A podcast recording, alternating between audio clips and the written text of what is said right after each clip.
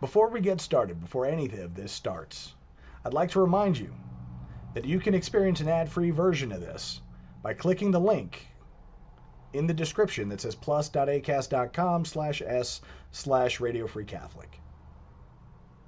May God bless you and the Virgin protect you. It's that time of the year. Your vacation is coming up.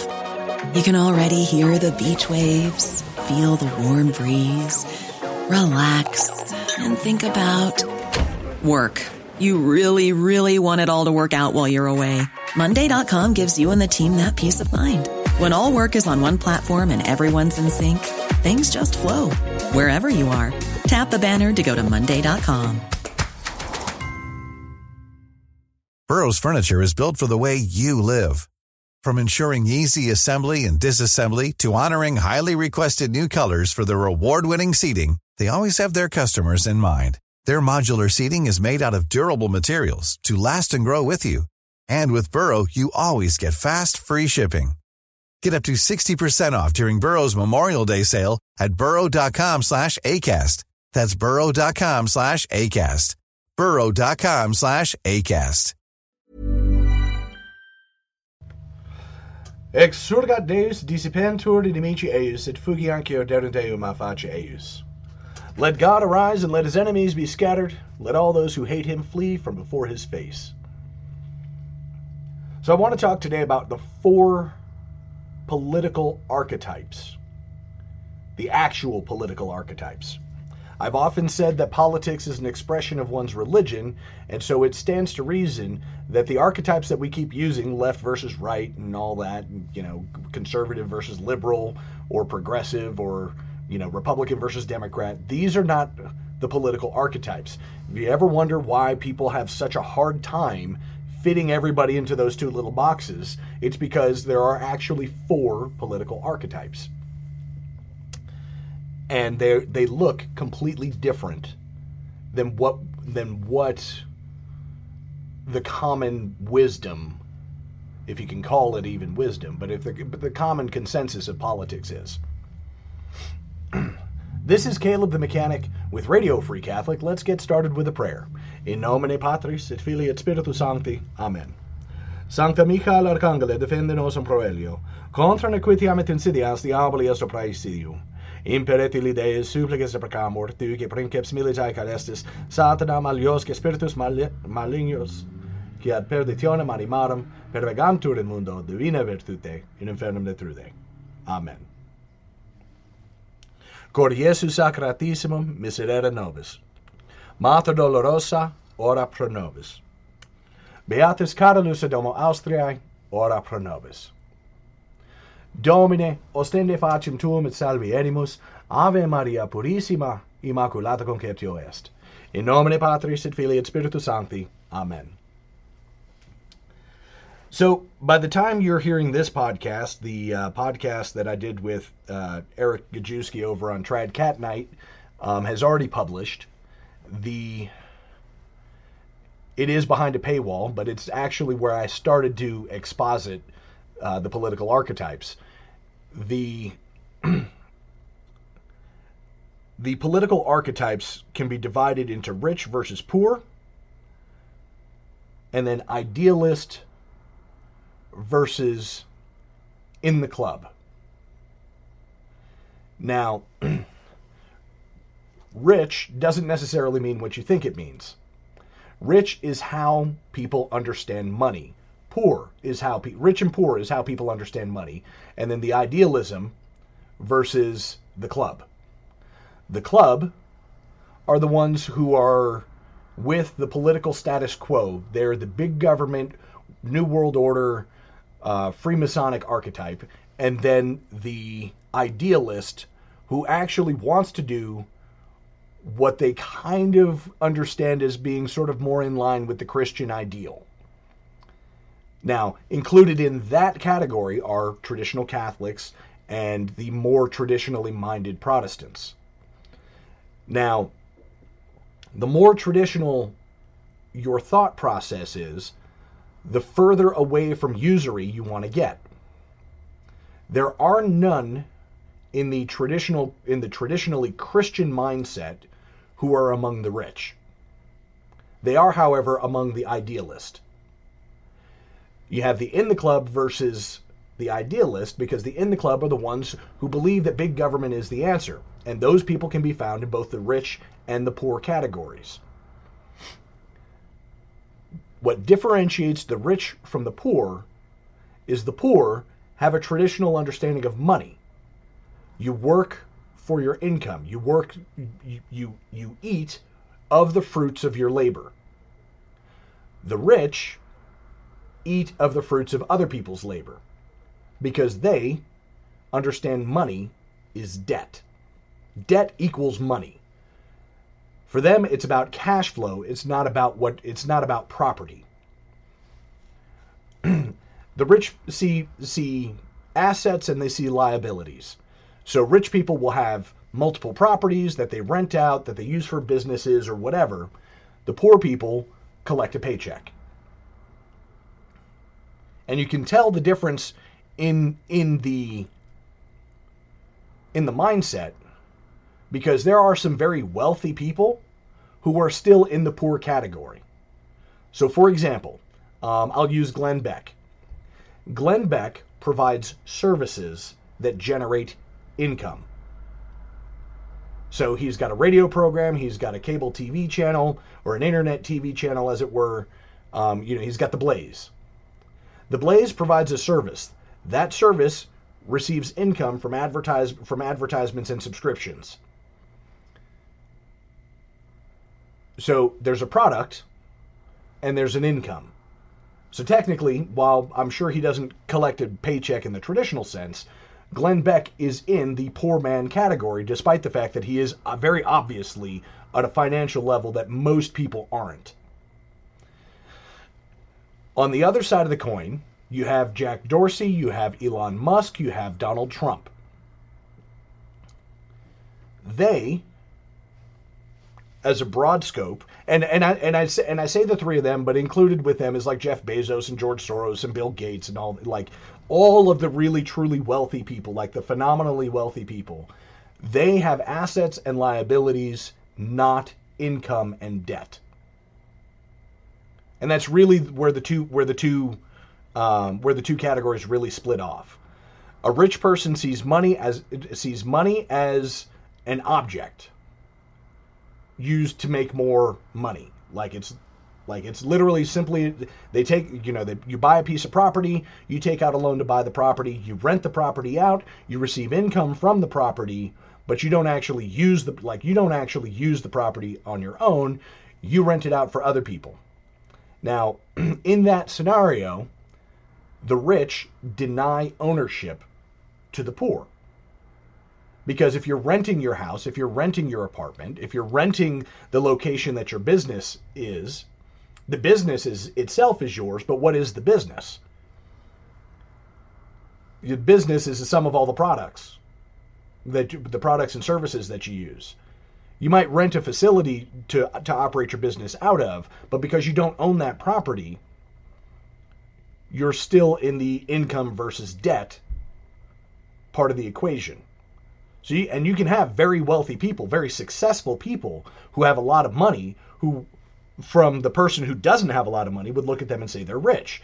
You look at, I would look at Glenn Beck, and given the fact that he's been able to start a bit, he's been able to start a business, he runs his business, um, and he makes a tremendous amount of money, enough that he has employees, et cetera. I would say he is, like from a pragmatic standpoint, he's rich, but he's not among the rich. The truly rich are people who run financial services. The truly rich are people who run real estate firms, be it commercial real estate or residential real estate. The truly wealthy people move money. They don't keep money. They take out loans. They take out loans. They use those loans to buy stuff. That stuff incurs debt. You don't get taxed on your debt. But as long, but as long as you continue to move money, you will continue to be, you will continue to have more credit. You will continue to have more debt available to you. The debt side of the equation is where money is created. Banks don't lend out money they have. They lend out they lend out money that is created against the money that they have, but they don't lend out the money that they have. That's why they that's why you ha- you can have a relatively small bank giving multi-million dollar loans to people who, you know, don't really need the money because they're buying, you know, they're buying a new property or starting a new business venture or whatever, and all they're doing is generating wealth. But wealth is debt. Wealth is cash flow. It's about the movement of money, not the keeping of money. Wealth generation in this country is fundamentally usury because the money comes from nowhere and it ends up, the costs of which end up on the backs of the people who have debt and income. Because if you go out and you work and you make a pay, and you make a live, you earn a paycheck, that paycheck goes to pay off loans almost one hundred percent of the time. There are very few people who are who are full owners of all of the property that they have. Most have some kind of debt. And the more and and even someone like Glenn Beck, he has more debt than you would think because he has to continue to build, to continue to grow, and that requires more and more resources. And so someone like Glenn Beck, even though he is still in the poor category, he's right up on that line and he hasn't gone over to the full-on usury. You can almost say that usury is actually the use of money versus the keeping of money. Now, people look at Jack Dorsey and Elon Musk, and particularly, actually, everybody's been looking at Elon Musk because he owns Twitter, and Twitter is a Um, social media platform, and he's sometimes does stuff that's very pro free speech and sometimes does stuff that's very, like, well, questionable when you when taken up against the concept of what free speech is. Now, for those of us who are traditionally minded Catholics, we understand that nobody really believes in free speech. It's all in about expedience. It's all about what is expedient and convenient. Now, someone like Elon Musk clearly doesn't believe in free speech because since he took over the platform, they've actually done a lot of stuff to get child porn off of the platform. Most people would say that's a big win. But pornography is speech. Child or otherwise, pornography is still speech. It's not good speech. It's evil speech at its core. But if you were really a free speech purist, you would just let it go. And this is kind of the most clear example that you can use to prove to people that nobody really believes in free speech. So it should not be a surprise that the people in the New World Order, they don't believe in free speech because they believe their speech is the only speech that should be free because their speech is the truth in their heavily, deeply corrupted minds. Whereas traditionalists, be that in the Catholic community or even or even in the in the Protestant Christian community, those who those who understand that Christ is the truth in made flesh, they believe differently. And if you're a traditional Catholic, we believe error has no right. You have the right to be mista- to make a mistake. You don't have a right to stay living in that mistake. Once you stay living in, in that mistake, it's now no longer an honest mistake. Now you are committing error, and error has no rights. Error has no right to speech. Error has no right to expression. Error has no right to assembly. Error has no right to to, to petition any government for the redress of any grievances against it because it is error. So the First Amendment doesn't even come into play in the case of error because we believe that error has no rights. You don't have you, you don't have the right to stay hidden. You don't you, you don't have any of any of the rights that are that are enumerated in the Bill of Rights. You don't have any of those rights because if you're living in error, you have suspended your right. We have the right to live in the truth. It was the whole point that man come to know, recognize, and love truth and serve truth. Anything else is a falsehood, and anything else has no right. But Elon Musk obviously didn't make his money from Twitter. And he didn't make his money from Tesla. He didn't make his money from SpaceX. Elon Musk falls in the category of an idealist because he made his money through usury. He made his money from PayPal. His fortune began with PayPal. Full stop. Now, he operates SpaceX because he believes that mankind has a destiny in the stars, or it has no other destiny whatsoever. Because, event- because it, in his conception, eventually we're going to get hit with a giant rock, it's going to wipe life off of the planet, and if humanity is only on Earth, then humanity effectively just got wiped out. That is an ideal in his mind. Like that, that, that, that falls within the ideals of his, of his mentality. And so he pushes for the benefit of others from something that could be regarded as a Christian ideal for the salvation of mankind on a material level. Donald Trump is the same way. Now, he's not pushing for space travel or whatever, but he has a, but he has a deep connection with all of his employees. Everybody that works for Donald Trump knows they're working for somebody who is actually looking out for their interests as much as he can. The construction workers who contract for him, he meets that he meets them, he greets them, he talks to them, he sees what it is that he gets the information from the ground level so that he can make the best decisions that are the best decisions not only for his business, but also for his employees, even even if those employees are contractors. He is the quintessential Stephen, uh, Stephen Covey win-win scenario thinker. He's not interested in solely his gain. He's interested in, in building something that, in building a legacy. Legacy come, legacy actually comes from building things that last for the benefit of more than just himself and more than just his own family. Now, yes, it's his name on all the billboards. It's his name on all the buildings. And he is the one leading the organization. But he is leading the organization not solely for his own benefit. He falls within the category of idealist, even if those ideals are not necessarily Christian, because his ideal is to try and make the world a better, more beautiful place. That's why he's always talking about how he uses the most beautiful materials, how he uses the best construction, how he uses, how he does the, everything the best. It's in part pride on his, you know, it's in part pride, it's in large part pride, But it also has to do with but it also has to do with the fact that he wants people who work for him to believe that they're working for the best organization. For an organization that works in in their best interests.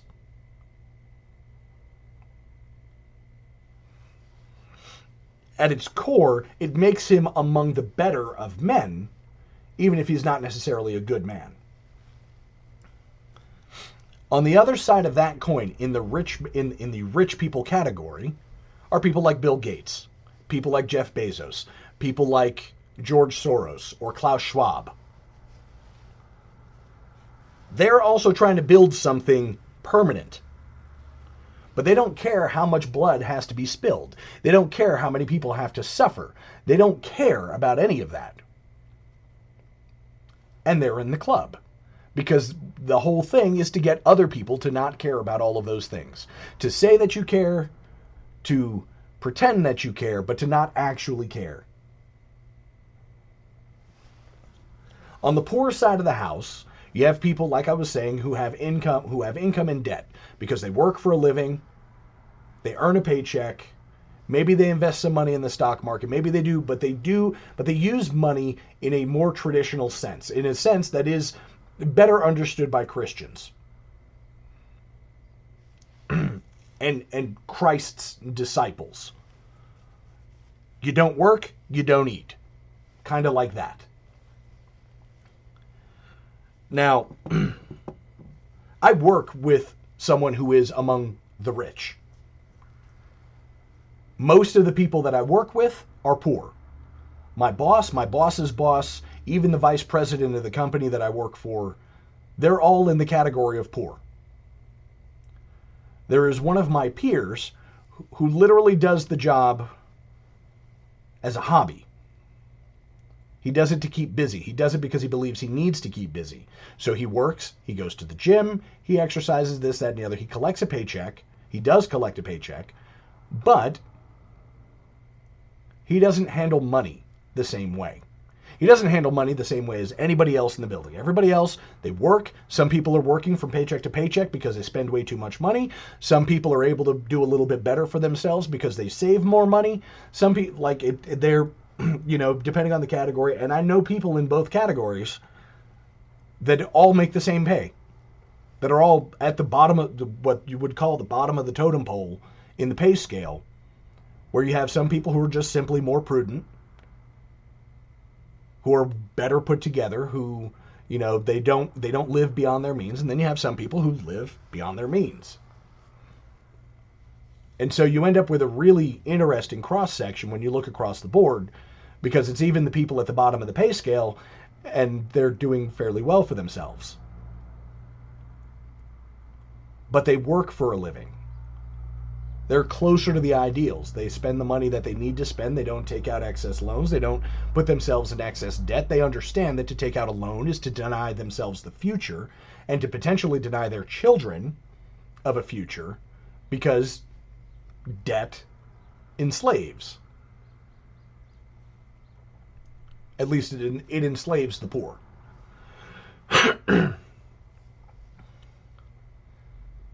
Now, the reason why rich people can never be,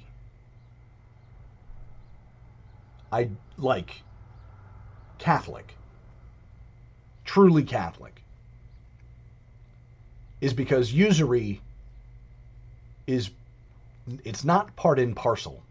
It is the system by which they make money. Remember, the rich man came up to came up to Jesus and said, okay, I, what must I do to attain heaven, to attain the kingdom, to attain greatness? And Jesus says to him, sell everything that you have and come and follow me. And he went away because he was very wealthy. He went away sad because he was very wealthy. Because to live out the fullest Christian ideal is to have no regard for any of your wealth accrual. Is to see everything that you have in largesse as belonging to the poor when they ask. To live precisely at your means. To lean on God for everything that you have.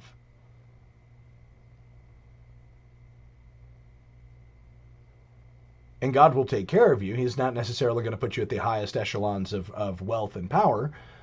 But if you're already at the higher echelons of wealth and power, and you want to follow Christ, it becomes a very, very difficult thing indeed, because you have to stop doing that which got you to the level of success that you are at.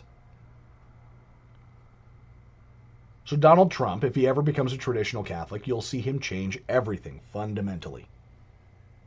Elon Musk, the same way. If he ever converts, you will see him change the way he does everything.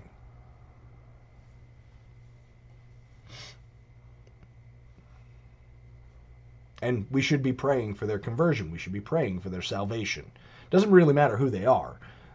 You should be praying for Klaus Schwab's conversion imminently, because he is he is much, much closer to the end of his life than he is to the beginning.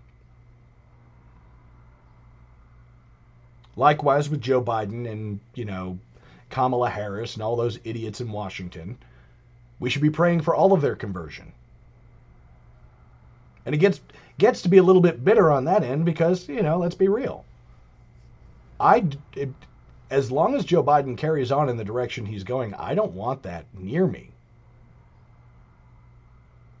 I don't want to stand next to him. But I don't want to kneel next to him at the communion rail. I don't want to have anything to do with him as long as he stays in the, stays where he's at. It also makes, because of that fact, it makes it really, really difficult to pray for him. Praying for him is an extra sacrifice. I know it. I don't want to have anything to do with the guy. And even if he does convert, I don't know that I would ever want anything to do with the guy. Because we know full well he cannot speak a word of truth. Not one.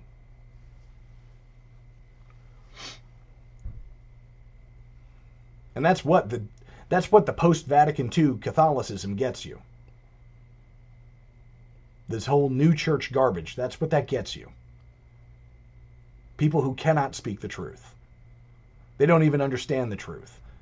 They've had the truth obfuscated from them for so long that they don't know what truth is. They've never met him. They don't see him up at the altar, at the holy sacrifice of the Mass. They don't see him ever. They see pictures of him, but they're, but they're, but to them, they're just that.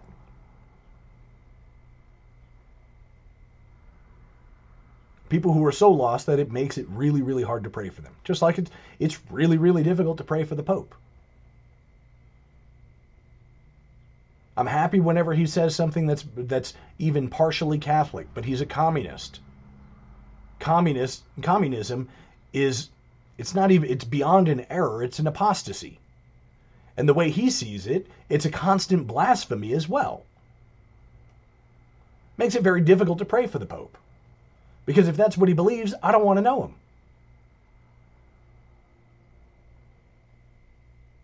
I don't want to know him. I don't want to receive communion from him.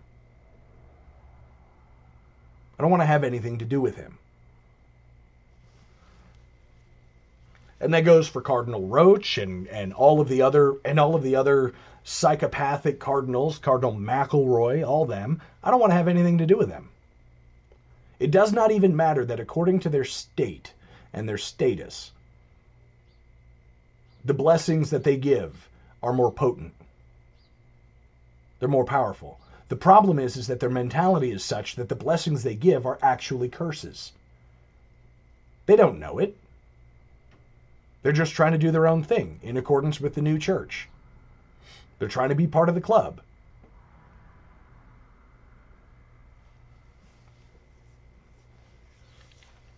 It's definitively anti-Catholic.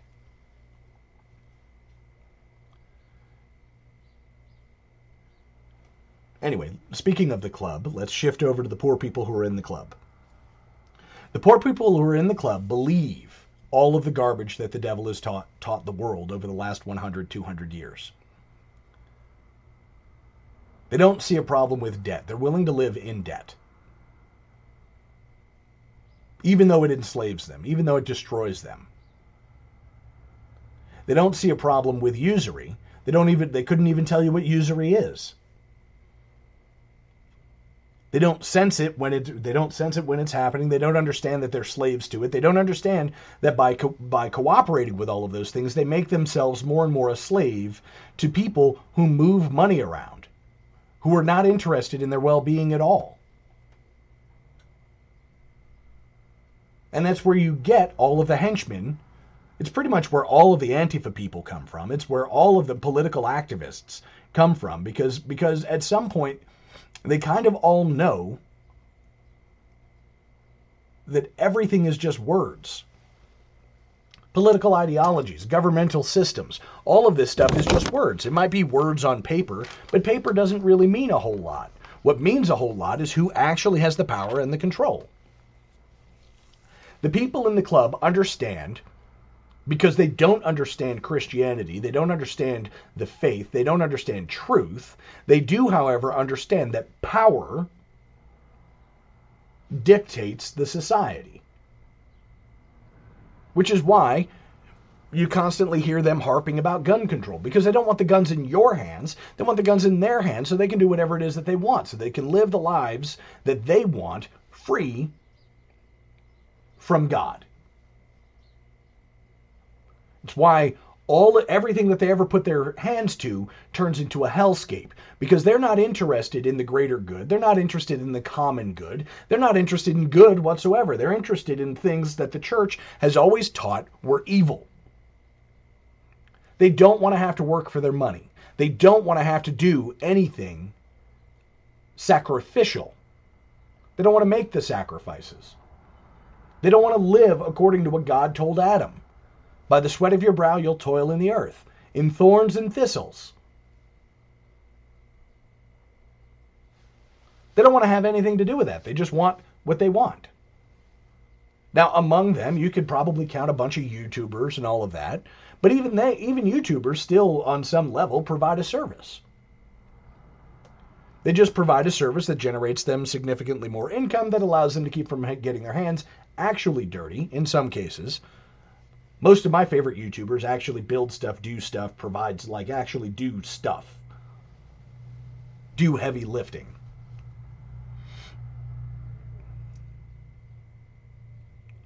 So they're a little bit different because they're still doing the work, they're still providing a product, they're still providing a service, and they're still comfortably among the poor, no matter how much money they make doing it. It's that time of the year. Your vacation is coming up. You can already hear the beach waves, feel the warm breeze, relax, and think about work. You really, really want it all to work out while you're away. Monday dot com gives you and the team that peace of mind. When all work is on one platform and everyone's in sync, things just flow. Wherever you are, tap the banner to go to Monday dot com.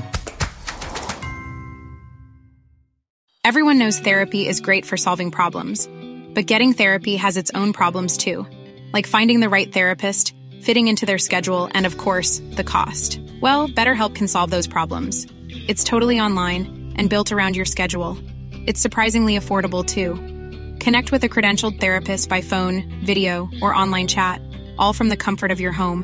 Visit BetterHelp dot com to learn more and save ten percent on your first month. That's BetterHelp, H E L P.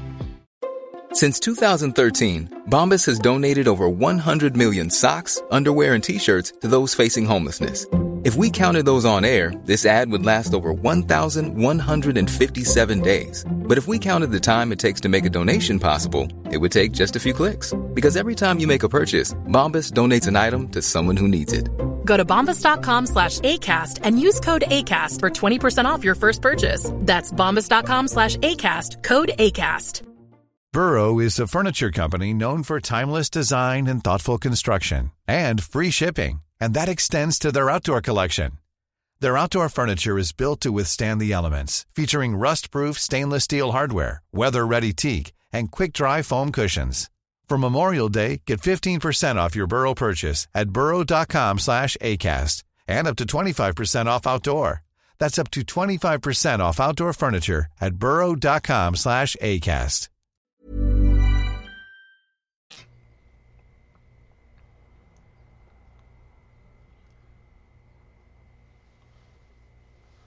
The people in the club don't want anybody not in the club to have guns, for example. They don't want them to have weapons.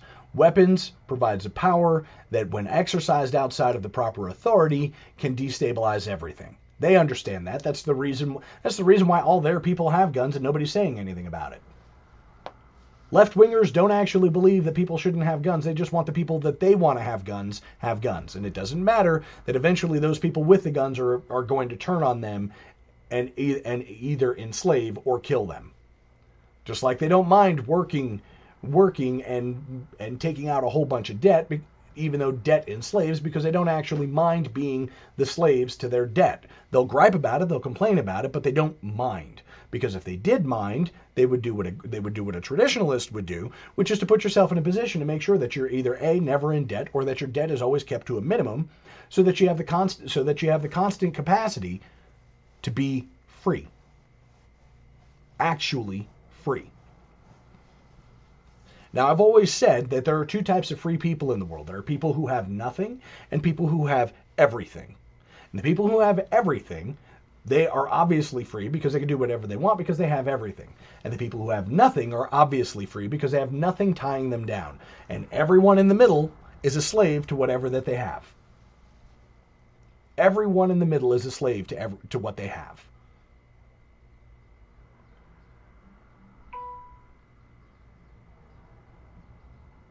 The Catholic approach is to have nothing. The most Catholic approach is to have nothing. This way no man can tie you down. Not a banker, not a lawyer, not a governor, not even the president.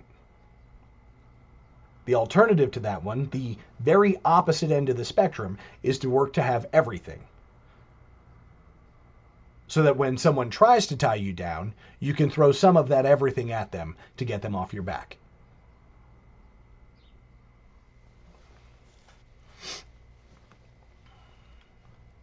Catholics and Christians, true Catholics, true Christians, understand that our fate is not this world. This world is a bus. It's transportation from point A to point B, where point A is birth and point, and point B is death. To test us, to figure out what kind of metal we're made of. Well, why does God allow suffering in the world? God allows suffering in the world to find out what you're made of. To anybody who gripes about suffering, I can point them at the making of a sword. What it takes to make a sword. Because nobody ever asks themselves what it's like for the metals that go into making a sword to be made into a sword. Because you're taking iron and you're taking carbon, you're taking all of these rudimentary elements from the earth. They were perfectly content there. They were perfectly comfortable there. You mix them together, you stick them in a fire. You melt them down, you turn them into an ingot. That ingot eventually gets beaten, it gets heated and beaten again and again and turns into a bar. That bar gets ground on and heated and beaten and gets turned into a blade. That blade gets ground and polished, tempered, which is heating, and cooled, forced into things that it would not normally have to deal with. The iron in the ground doesn't have to deal with going into the fire, doesn't have to deal with being beaten by a hammer, doesn't have to be, doesn't have to deal with all of the very, very painful processes of becoming a sword. It's perfectly content being iron. Why? Because it makes no effort to do anything but. Which is exactly what humanity is like. We make no effort to be anything but human, and then God pulls us from the earth, puts us in the fire, and tests us. Beats on us, grinds on us. Why? Because he's looking for a beautiful sword. He's looking for a piece of art. He's looking for an effective weapon. And he wants you to be that weapon, but you have to cooperate.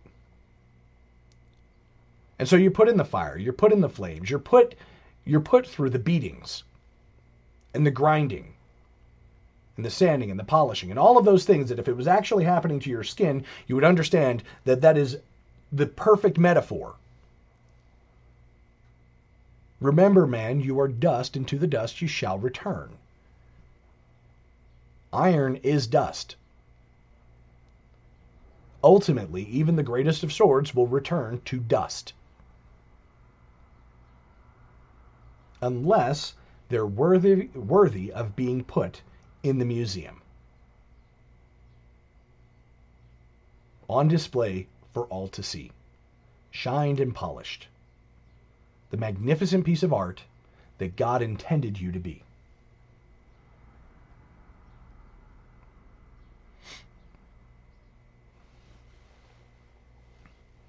I wasn't expecting to hit that topic again, but here we are. Now, when you're looking at the polit- when you're looking at those four political groups, you have the rich, you have the poor, you have the idealist, and you have the club. The idealists are always going to try and do whatever it is that they think is best. In the poor category of the idealists is where you find traditional Christians and Catholics. Why? Because we refuse to use the tools of the wealthy. Because we understand that the tools of the wealthy are evil, they're chains. They get us depending on material things rather than depending on God. So you'll never find a you'll never find a Catholic, a true Catholic, one who's living the Catholic life fully among the rich. Because to be among the rich is to use usury as one of your principal tools. Now, for those of you who are bankers who realize or or who are among the wealthy who happen to be listening to this, this is not a judgment on you. This is a warning that usury is evil. That there's nothing you can do to make usury good.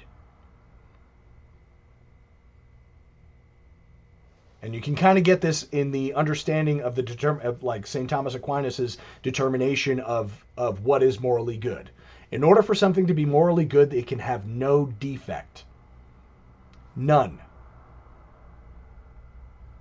So the object has to be good, or at least neutral. The use of the object has to be good, or at least neutral. And the intent has to be good, or at least neutral.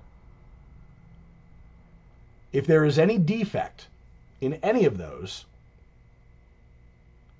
if there's anything that makes those inherently evil, for example, if the object, in this case usury, is evil, it doesn't matter how good your intention is. It doesn't matter how good the uses are. The fact is, is that the object is evil. Usury is evil. So there's no way to use usury and achieve a moral good because the object itself is evil.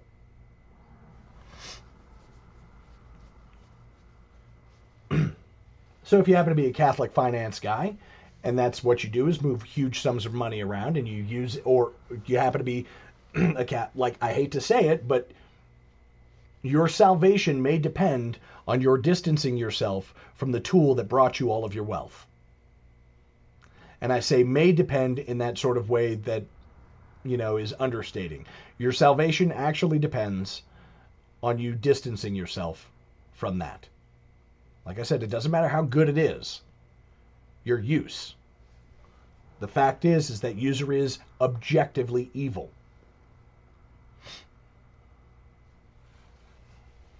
You're going to want to distance yourself from that if you want to make it into the kingdom. It's that simple. It's not a judgment on your moral character. If you'll notice, I haven't actually talked about people in terms of good and evil with regards to the four to the four main political categories. Usury itself is evil. That's what poisons the whole rich side of the equation. That's it. It's not a moral judgment on any of the individuals who are themselves rich. I don't care. That's not that's not the topic. The topic is to, the topic is out there so that you understand what's going on.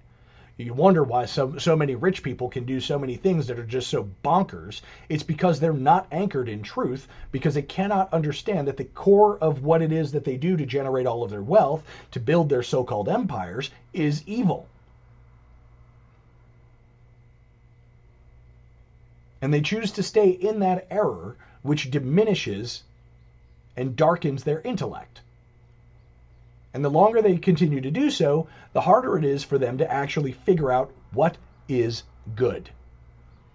Because they're denying the core truth that the way that they generate their wealth is evil.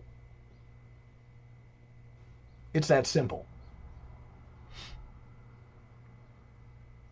Their moral judgment is flawed, and it will continue to be flawed. So you wonder, hey, why does it seem like this guy always goes bonkers and does something off the wall that is completely wicked? It should not be a surprise if that person is one of the rich.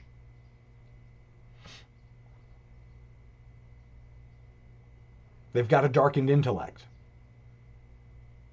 The enlightened intellect, the divinely, the divinely enlightened intellect, the illuminated by the grace of God intellect, does not participate the way other people participate in it.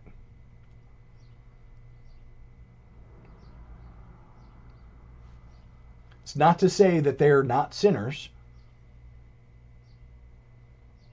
but their intellect has been illuminated enough to know that the way that the way a large portion of the population uses money is wrong.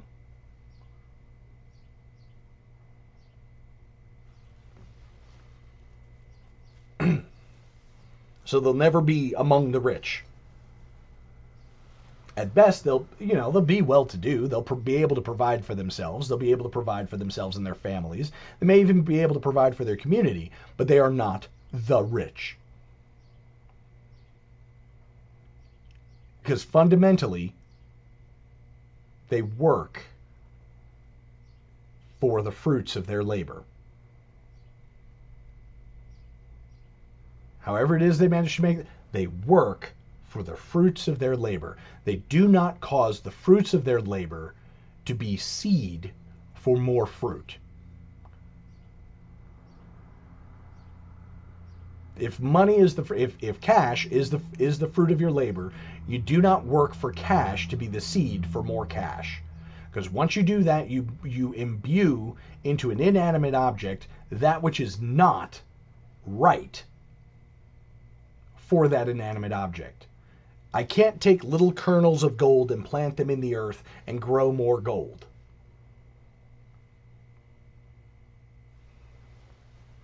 I can't take, you know, like you do with potatoes, where you cut the eyes off of the potatoes and you cut and you and you plant the eyes so that you get more potatoes. You can't do that with a dollar, or a euro, or a yen, or or a, or a yuan. And when you go to do that, that act is usury.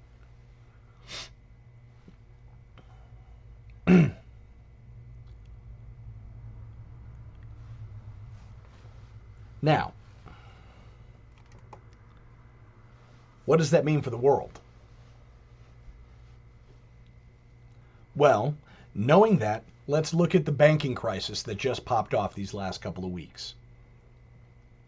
At the beginning of the banking crisis, unbeknownst to anyone, was the dissolution of a bank called Silvergate. Silvergate dissolved itself. It didn't fail by force. It saw the writing on the wall, mene mene tekel uparsin, and they decided to close their doors. And they made an announcement: due to regulatory and industry pressures, it is in our best interest to go ahead and liquidate and shut down operations. What did Silvergate do? They were a cryptocurrency bank. Predominantly. I'm sure they did other things, but predominantly their whole shtick was cryptocurrencies. What were the industry pressures? Well, the industry is headed in a direction of central bank digital currency, C B D C. C B D C is not cryptocurrency, it's digital money. What's the difference? Money has the imprimatur of the state. Cryptocurrency doesn't. Money has the imprimatur of the state, therefore it belongs to the state. Whose, whose image is on the coin? It's Caesar's. Well, render unto Caesar that which is Caesar's, and render unto God that which belongs to God. Cryptocurrencies were trying to eliminate, quote, Caesar. So the whole point behind Bitcoin was because the government fiat currencies were being heavily manipulated. Bitcoin came out in the aftermath of two thousand eight market collapse. They became, they started to rise to prominence in two thousand nine, two thousand ten. Why? Because the governments of the world all decided that they were going to do whatever it is that they wanted with the currency to make sure that everything looked like things were running straight while they continued to consolidate more and more power. Well, Bitcoin gave the governments the idea, what if we had this power? Now, Bitcoin initially was used by criminals. Why? Because, well, criminals are going to criminal. They're going to crime. That's what they do. But it began to rise to prominence because Bitcoin did something that governments wouldn't do. Bitcoin put a cap on how many Bitcoins were ever going to be in existence. In that manner, it became more similar to gold than it did a dollar. Because there is no cap, there's no reason to have a cap on the number of dollars. Why? Because the more dollars you have, the more dollars you can spend, the more dollars you can borrow, the more dollars, the more dollars, the more dollars. The fiat currency system is an entirely usurious system. Bitcoin was an effort to get away from the, usur- the usury part of the system and say, no, there's only ever going to be a finite amount. Anything that is finite in the material sense has more value than the infinite. Case in point, the nineteen sixty-nine Pontiac G T O Judge. There aren't that many of them left in the world.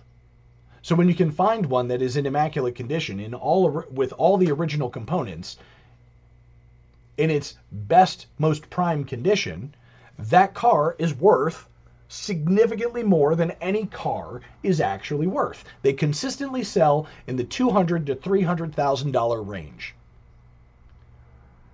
Why does that? Why is that important? Because that is, even if you account for inflation, that's more than thirty times the market value of a nineteen sixty-nine Pontiac G T O Judge.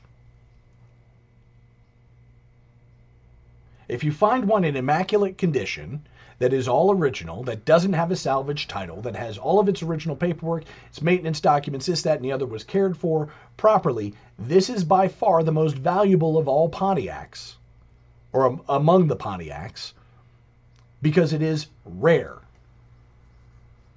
It is significantly more valuable than a G T O Judge clone made out of like a Pontiac Le Mans that was basically decked out to look exactly like a G T O, even though physically they look like the same car. The fact is, is that the actual Judge is more rare.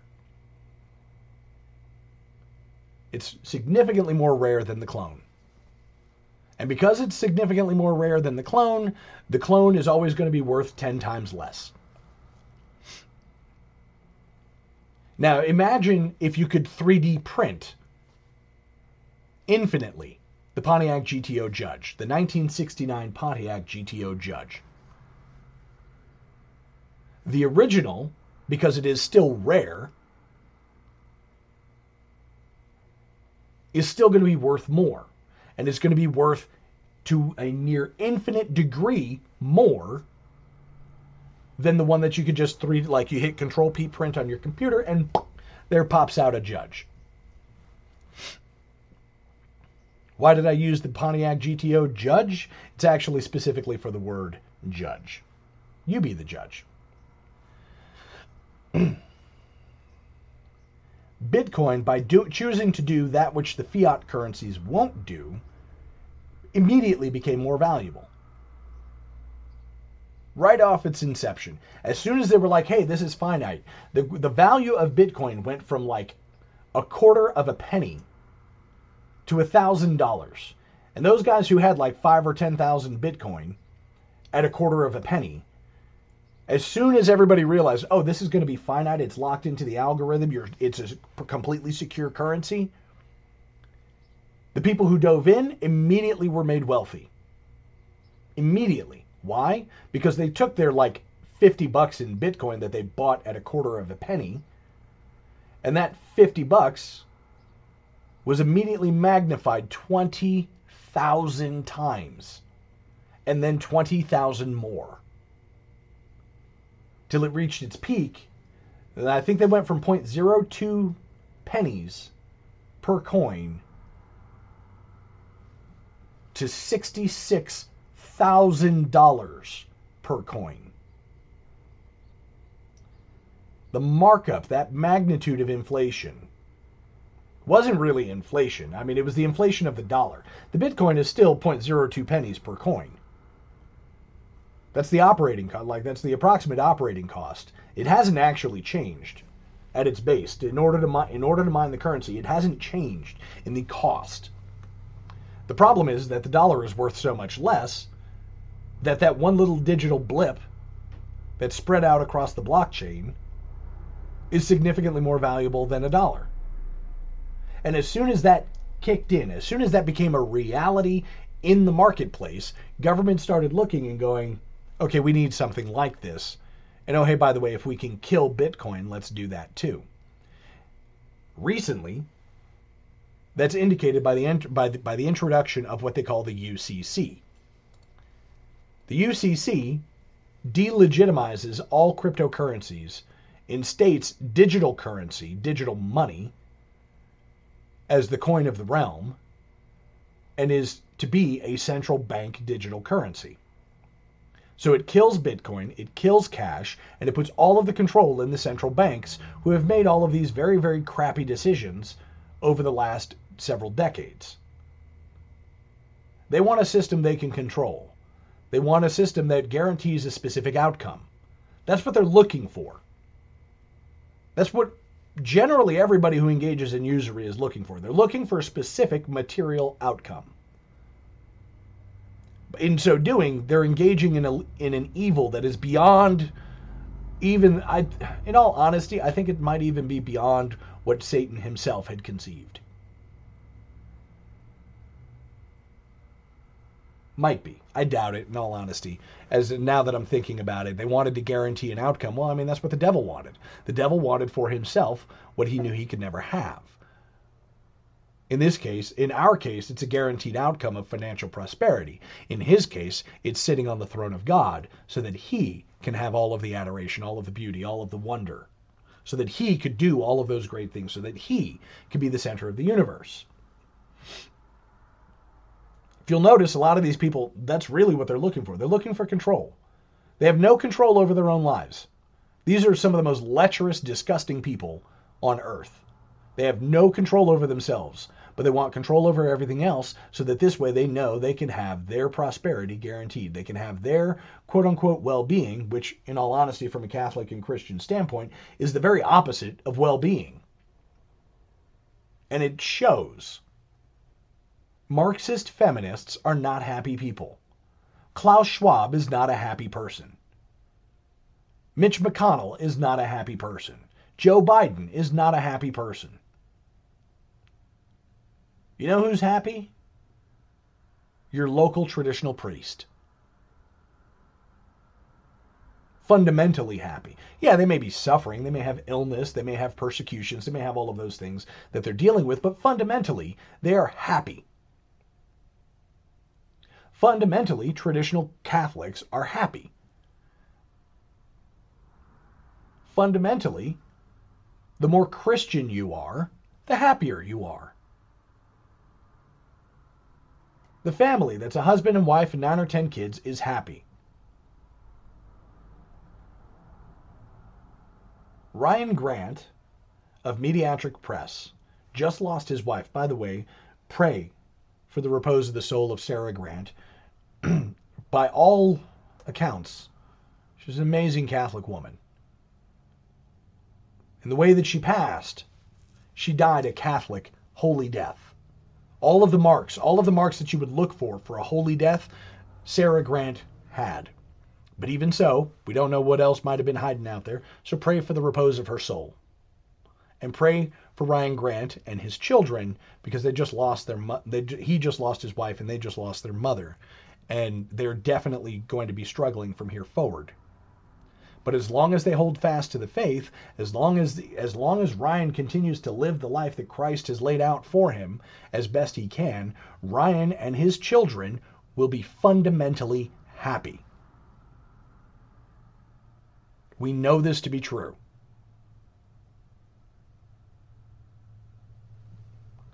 Ryan, I really am praying for you. I'm praying for you and your family. I know you're going through a difficult time, but I also celebrate the fact that your that your wife, even though she's no longer around to be to be your to, to be your wife and no longer around to be mother to her children, she died a holy death by by all accounts, and I praise God for that. I praise God for that. And I pray for her, and I pray for the repose of her soul. And for and for the continued endurance of your family in these tremendously difficult times. May God bless you and the Virgin protect you.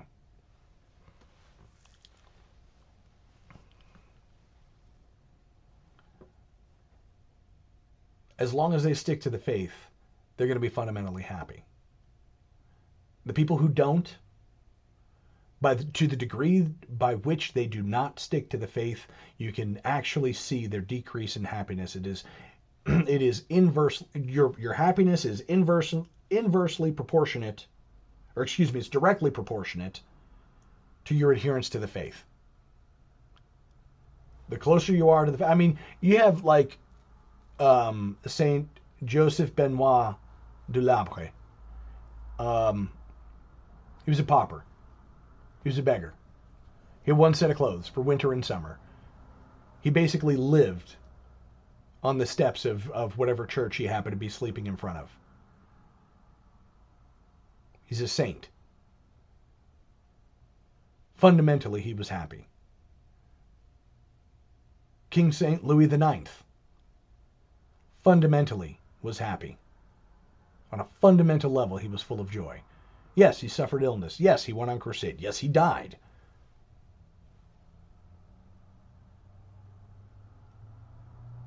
But France prospered. His people prospered. he is in heaven, eternally happy, eternally, eternally in the presence of joy itself. And the further away you get from that, the closer you get to people like John Kerry, who, for some strange reason, has never held, I mean, once he got out of the Navy, he never held a real job, and thinks he is going to be part of that elite group of people who are operating for the salvation of the earth.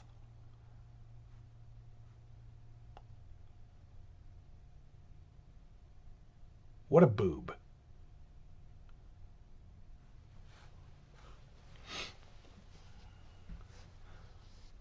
All of those people who are pulling all the strings, most everybody who's in the club, in the rich category, they're pulling the strings, they're doing everything that they can, they're going to fail. Almost to a man, every last one of them is old. Crusty old. They're right on the precipice of eternal damnation, and they can't see it. They're still pushing for the garbage that they're pushing for.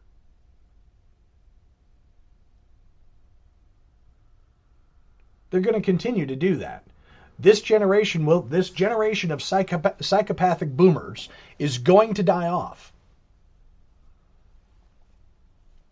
I pray that many of them convert. I would love to see many of them with the beatific vision. I'm not expecting it. I'm not, because the boomer generation, probably above and beyond any other generation, rejected.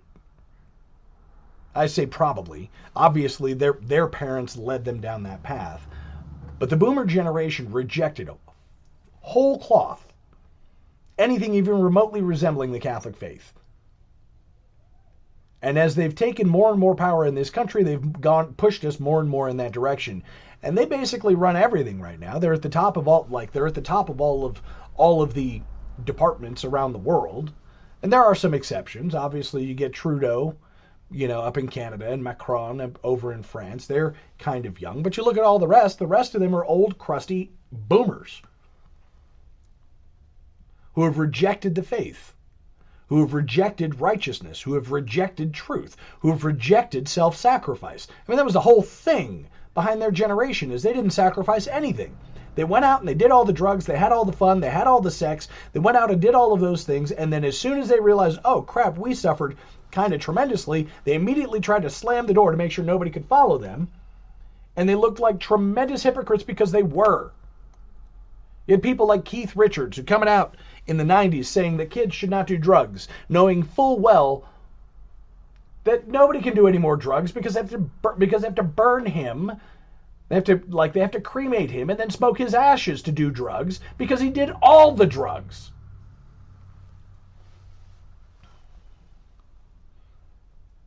They talked about protecting their children from their own depravity. But they've gotten so old now, and they remember the fact that, and they look back fondly at those depraved memories of theirs, and now they're the same people who are advocating to just go ahead and let it go. Don't worry about drag queens. Drag queens are fun. They're not going to corrupt your kids. I mean, they came out and did a musical song just explicitly saying, "We'll convert your children." Like, they told us flat out what they were going to do, and everybody's surprised that they're doing it. And they can do it. Why? Because of the boomers. Because the boomers opened the door. Because the boomers rejected, they rejected traditional marriage when they were children, and they reject traditional marriage now. Well, of course they're going to let Pete Buttigieg determine what marriage is. Guy can't fill a pothole in South Bend, Indiana, but let's get him to run the entire transportation industry in America. Why not? Let's just do that. We'll take the most incapable people who are living their best lives, as they say, and put them in charge of everything so that they can run them in the same manner that they live their best lives. And we wonder why everything's falling apart, why everything looks like an unmitigated disaster. It's because there's no one there adhering to truth to mitigate it. These things are not flaws. They're not, oh, this this isn't just happenstance. These are the features and benefits of the outcome of, reje- of the rejection of truth. And so while there may be many people um, among the poor who are stuck in the income debt system, the, you know, the way money actually is supposed to work, it's not for lack of trying on their part because they want to get away from it. That's why those three witches who founded Black Lives Matter Global Organization, or whatever they call it, Black B L M Incorporated, as it were, why they collected up ninety million dollars and then they spent it on themselves. Well, I'm going to go ahead and buy a five million dollars property for my mom because my mom, blah, blah, blah, whatever, doesn't matter, don't care. And we're surprised. They have no conception of the truth, no conception of reality. Yes, they managed to make it. And the best part about it is, is I mean, the founders of B L M are just as poor as everybody else. They're just as dumb. They don't understand how money, how, how debt works, how you, how the usury system works. None of them are going to be counted among the billionaires. They're just going to have their thing for a time.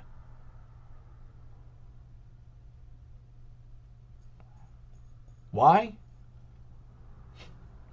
Because that's all you get. Because the wealthy, because people who are wealthy beyond the dreams of avarice die.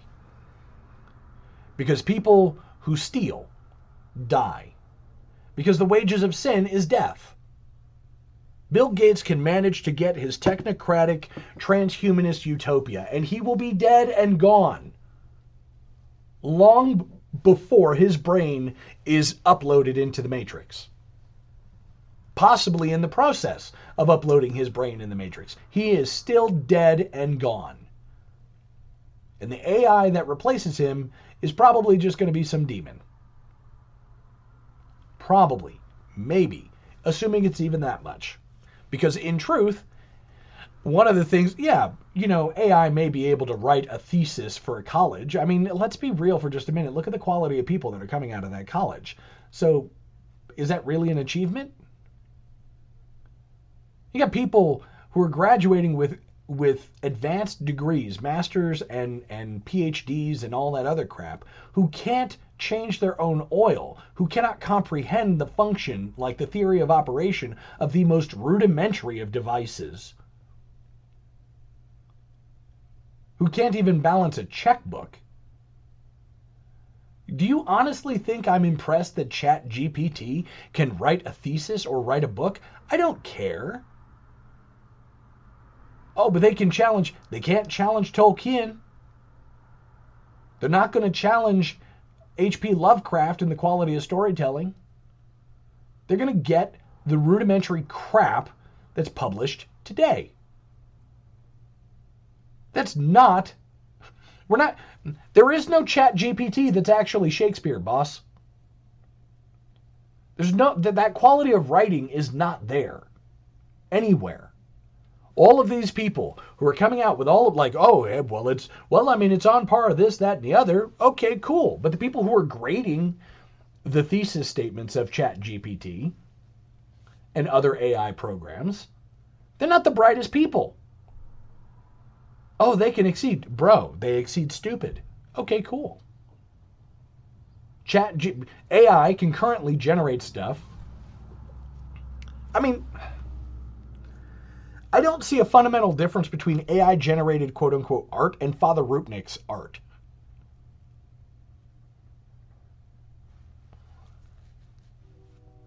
Except that Father Rupnik is actually a human being, so he's capable of creating art, but you look at the art he creates, it's disturbing. In the same way that A I art is disturbing. Yeah, there's some of his stuff that's fascinating and cool-looking. But the closer you... But Like, I don't know if you've ever actually looked at some of the religious pieces, like the stuff that where they put in and go, okay, I want a religious theme, this, that, and the other, blah, blah, blah. You look and it's demonic because it's the way people see religion today. People, not religious people, but just people see religion today. And so it ends up coming out and it looks and it, it has the form of high art without having... the beauty. It's fascinating, not beautiful. And I would highly recommend that you look up the, the, the fundamental differences between those two words. because you'll understand. You, you'll understand. Like if, if you don't understand what I mean when I say it's fascinating, but it's not beautiful, um, I highly recommend that you look it up because words matter, and I chose those two words with explicit particular intent.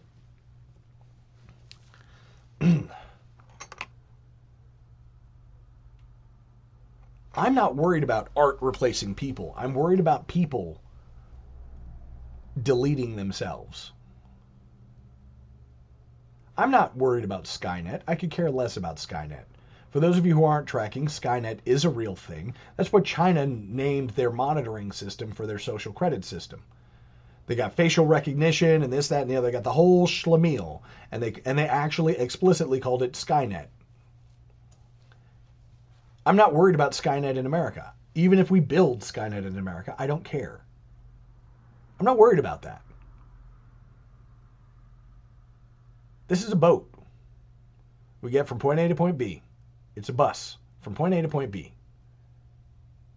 We are in transit. This is not our destination. The world was built for us to transit through, not for us to occupy. So I don't care what the world is like. Oh, there's going to be tremendous suffering. I don't care. If that's what God allows on the earth, then that's what God allows on the earth. He built it. He made me. It's his rules. Yes, I will empathize with the tremendous amounts of suffering. But I'm not going to raise my fist at God and say, why did you do this?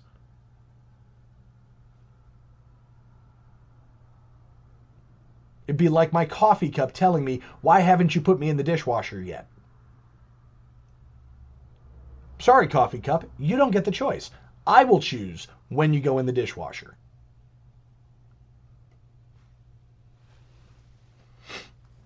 I love that coffee cup metaphor. It's only because I drink a lot of coffee. Anyhow. Huh, ended up way off topic. Oh well. We did manage to cover the four political archetypes, the actual political archetypes. That was kind of the fundamental process. It's kind of the point. I know I couldn't possibly spend an hour talking about those four things, except for, you know, kind of dipping in and illustrating the bigger picture and all that. Didn't, I, I got to be honest with you, as I'm thinking back over everything I've said, I covered the core. That's what it is. There's four political archetypes: the rich and the poor, the idealist, and the one in the club. I need to come up with a better word. Oh, the idealist and the ideologue is really the difference. An idealist is always aiming, like actually legitimately aiming for those ideals. An ideologue is the one who's going to tell you about it. The virtue signaler and the virtuous. Anyhow, that's it. I know it's hard. We need to pray for our leaders. They think they're elite. We need to pray that out of them. They think they're in charge. We need to pray that out of them too. They're slaves. We need to pray for the church because they're just as duped by all this other garbage. And we need to pray for the people that they free themselves from their own slavery, that they look to God to pour out his grace so that they may be freed from the various things that, that enslave them, whether it's pornography or usury or theft or fornication or anything material. Pray. This is Caleb the Mechanic with Radio Free Catholic. May God bless you and the Virgin protect you. In nomine Patris et Filii et Spiritus Sancti. Amen.